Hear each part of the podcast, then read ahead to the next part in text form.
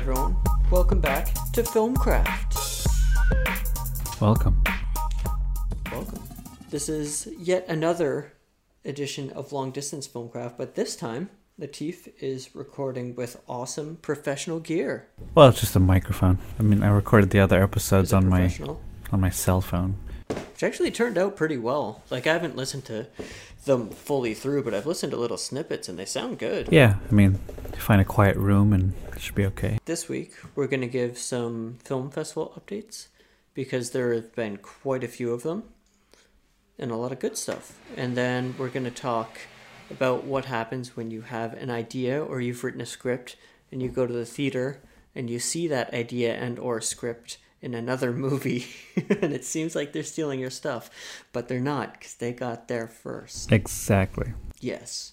So yeah, let's uh, let's kick it off with the film festival stuff. We are, I would say, about halfway through our festival run with what we don't say. Kind of around the halfway point, maybe a little bit before it, and it's it's going pretty well so far. Like it's going admittedly better than I thought it would. I knew we would get into some pretty decent festivals, but I didn't think we would have this much acceptance right out of the gate. So we debuted at Fort Worth Indie Film Showcase in Texas. That was the end of June. And since then, we've gotten into nine other festivals. So we're in double digits so far. We've hit 10.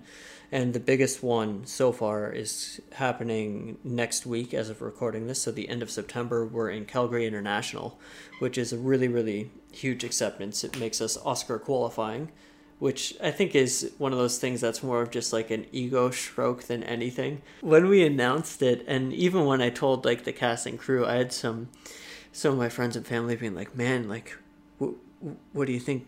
You got a chance? Are you going to the Oscars?" I'm like, "No fucking way! it's never gonna happen." Well, here's the thing. I think a lot of people might get that confused with something like specifically when film festivals are Oscar qualifying, it's for a few categories. It's for animation, documentary, short films. Yeah.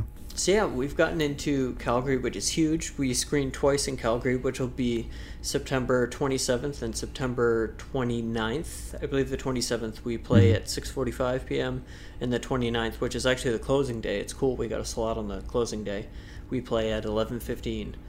Uh, so if anyone's in the Calgary area, September 27th or 29th, we're screening then, and then we're gonna be at Full Bloom Film Festival in North Carolina this coming week. So I leave for there on Wednesday, and we have the red carpet premiere, which I believe is at 6:30 on the Friday, and I'm teaching a kind of how to make a movie with no money seminar right before that. I believe it's at 5:30 in North Carolina, Friday the 20th, and then the 27th in Calgary. I'm teaching the same same little seminar. So if you guys want to come hear us talk, if you want to come see our movie and you're in North Carolina or Calgary, you can do it then. We're also playing at a few other festivals two that we can't announce yet because they have to announce it first, but should be coming in the next week or two.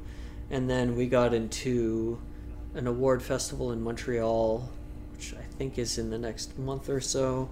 That's good. I know, right? That's a pretty sweet problem to have. uh, this is a pain in the ass with film festivals, Steve. it's like I'm looking at our acceptances here. Three have already happened. Three we can't talk about, and four others that we can talk about. Mm. So really, of the ten we've gotten into, four are only relevant right now. Slash, we can talk about. Calgary is pretty.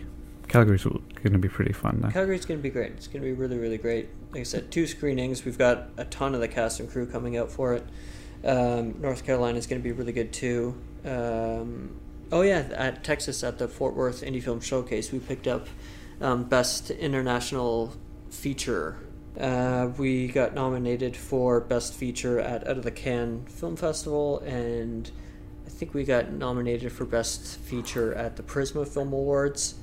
Uh, Cougar, our lead actor, just got nominated for Best Actor at the Montreal Wreath Awards, which I was super, super Mhm. stoked for. I remember when we were, we started editing this movie, we were like, Cougar really slaughtered this movie. So to see him getting some recognition for Best Actor is a really, really good feeling. Yeah, he deserves it. Totally, totally.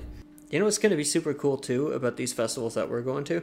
We're going to be able to see the movie for the first time on a big screen because this movie was so low budget that we couldn't even rent a theater to see it on a big screen. no, we played it at your house on a small TV. In all fairness, that was a pretty Yeah. fucking sweet TV, but it's not a It was, theater. Yeah, I think when we when we watch it in in a theater, it's going to be really fulfilling. I've I've never got to to really do that. I mean, actually, once, but I've never seen a feature film that we worked on in a theater, so it'll be really fun. You know, I'm questioning how much of it I'm gonna watch, just because like I, I kind of have that mentality, or of discovering about myself. I have that mentality of I don't really like watching my own stuff, and I kind of view it as like it's like it's mine and yours. Well, we have two screenings at Calgary. I know, I know. but I know there's a couple sequences in it, like the fair and everything, that I do want to see on the Mm. big screen to see how some of the shots we did translate into a 20 foot screen. So I don't know if I'm going to watch the whole thing. If I am, I'm probably going to have a little bit to drink beforehand. But I'm at least going to watch a little bit of it. Yeah. Well, I feel like it's worth watching it on a big screen just to see how all the things we do finally play out on, on such a big, big scope, you know, because you never really get to see what that's like. I guess for a lot of filmmakers, they don't get that experience. So to have that, I think, kind of does something that you normally don't get. how, uh,. How did you feel the first couple times I got a hold of you and we're like, Latif, man, we're getting into our first few festivals. Like, what was that like for you? It's it's really good to hear, obviously, but I think um, the reality is like it doesn't matter if you don't get to go to the festival. Um, so for me, I'm always like I, I want to be able to go to the ones that I can, because ultimately, like even if you get into a bunch of festivals, if you're not able to attend them, then it's kind of, you know, Yeah. it sucks. It's really about like actually being there and experiencing all of it. Yeah, totally fair. Totally fair. Let's move on to our other topic. And what why don't you lead into this one, Latif? Well, I guess the idea of like when you see something you're working on or an idea that you had for a story, you go watch a movie and you see it in the movie and you're like, oh man, I wanted to do that. Or something similar to that hmm. feeling. Have you experienced this before? I mean, I, t- I think I told you about one. It was like I was I was writing this kind of science fiction story that that I had in my head, and and I remember when I saw Interstellar for the first time. I went to see it in theaters because it was like you know his new movie is out. It's this space epic. I was like, I gotta see it, and I see it, and I'm like, oh my god, it's got the same idea as my movie, but it you know in in the moment that's what you're thinking, and then after like a few months, you're like now they're completely different movies. Because I had I have this little like science fiction film that I I've been writing from a while back, and it came out. Interstellar came out during the time I was working on that thing, and then you do that thing where you just kind of like you you you're like ah I, I can't ever make my thing now. This this movie's out there, um, but you, you take a step back and you're like well, the movies are so different. it's just about space. Um, and most most space movies are about the same thing as people finding somewhere else to live. Yep. Yeah. Uh, this got brought up because Latif had asked me, like, hey, have you seen any movies lately? And I won't say the name of the movie, but I saw a movie recently and I really liked the movie. But when the finale came up, it was so much like something I had finished writing weeks earlier. And the finale of this movie I had written, it was what I considered to be like the 10 best pages of writing I've ever done. I was so stoked on it, and then I'm sitting in the theater and I'm watching this movie, and it's pretty much the same finale, and I'm just steam is coming out of my ears. I'm like, no, that was supposed to be mine. but it was the same thing, you know. In the moment, like I was had all these different emotions, but looking back on it, it's like you know maybe it's not quite the same. And I sent it to a bunch of people that had seen the movie, and they're like, you know, I don't really. I can kind of see where you're coming from, but it's not really the same. And I had the exact thought you were talking about. In the moment, I was like, I'm never making this movie. I'm never going to think about it. I'm going to go home. I'm going to delete the script. Fuck this. so, what do you think? How, how do you? How did you deal with it when it happened to you? Well, I don't think my experience was quite the same as yours because I think you, like for you, you saw something and you're like, that is exactly what I thought of. Whereas mine is like mm-hmm. the the broad concepts are the same, but when you get to specifics, it's so different. Um, and you know, and I really like that movie. Anyways, I, I enjoyed Interstellar, and then our our you know my my script idea, and then that film is logistically completely different, and there's so much that's like not the same. But really, it's like the broad idea. You kind of have a similar you know tie into but once you start to work on your own thing more and and and flesh it out it, it starts to become its own thing. So it's just about like getting over that because there's going to be a bunch of things out there that kind of feel like something you're writing. Um, and it's even worse when it's a movie because like it's a fleshed out idea and you're still working on this the script.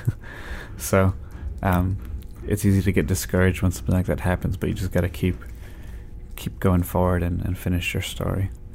How long in between, how long after seeing Interstellar did it take you to be like, you know, okay, they're not that similar. Maybe I can keep working on mine. Was it pretty instant, or did it take you like? Do you have a buffer?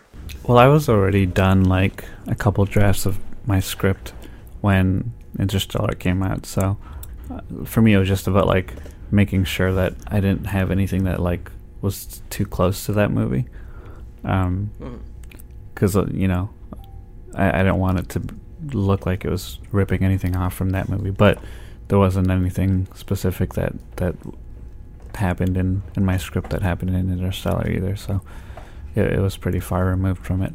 But it's just about like you know a couple couple months, and then you kind of get back to normal. Do you think it would have been better or worse if you saw Interstellar and it was like a total fucking piece of shit? If it was really bad, then I think it would have been easier. I, yeah. I would have been like, ha, they did it wrong. I'll show them how it's done. exactly. but, you, you, know, that wasn't the case. Like, so, it, yeah, yeah. Are you, are you trying to say that Interstellar was good, Latif? no.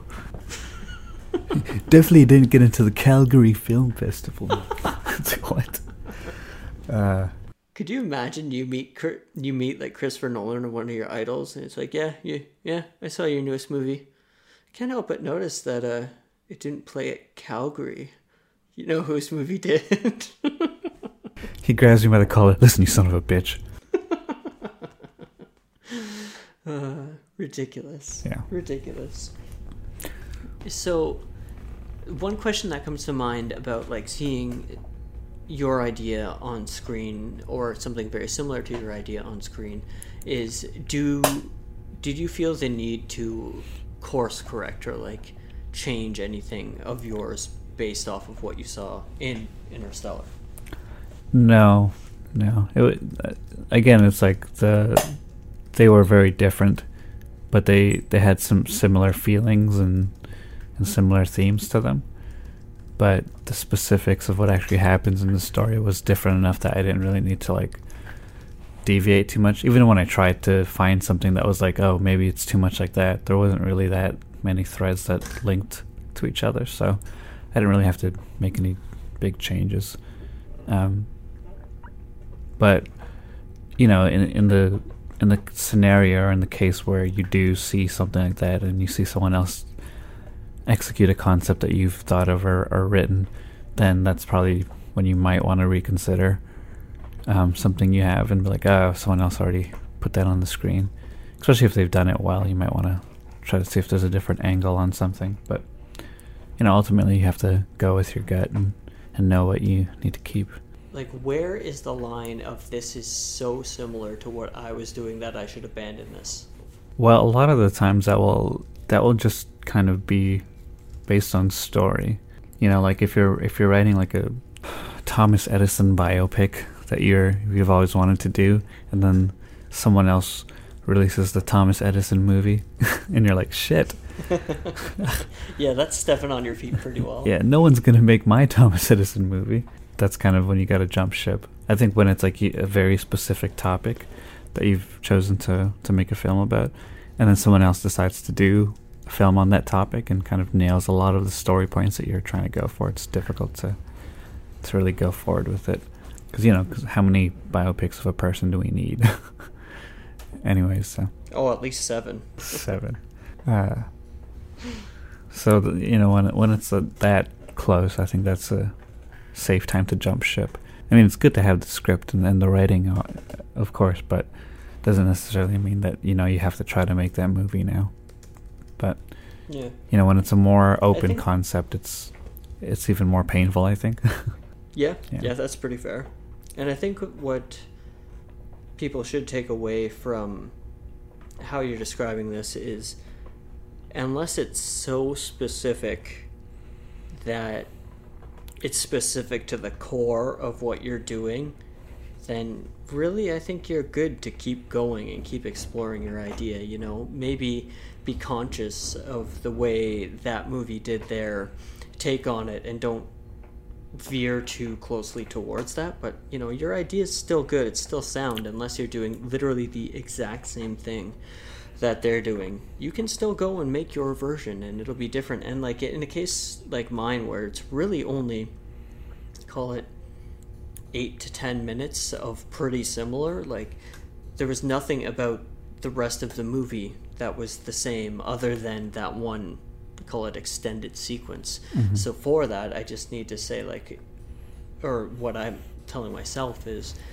am I stepping on the toes? Am I doing the exact same thing? And if so, do I need to course correct? And then I'm giving myself, you know, a little bit of time to let my emotions get out of the picture so I'm not answering that from like a, a reactive perspective.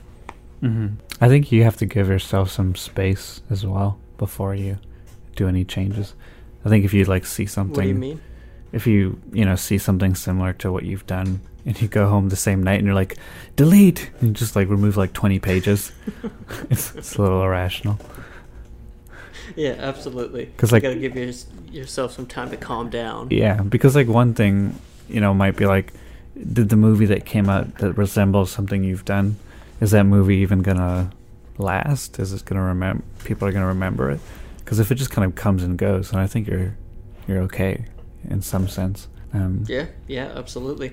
Yeah, so there's a lot of factors. Could you imagine if someone came up to you and they were like, "Man, so uh, I really wanted to do this movie, but it treads really heavily on this other movie that came out in like 1974 that no one's ever heard about." I'd be like, you know, I think you're probably going to be okay.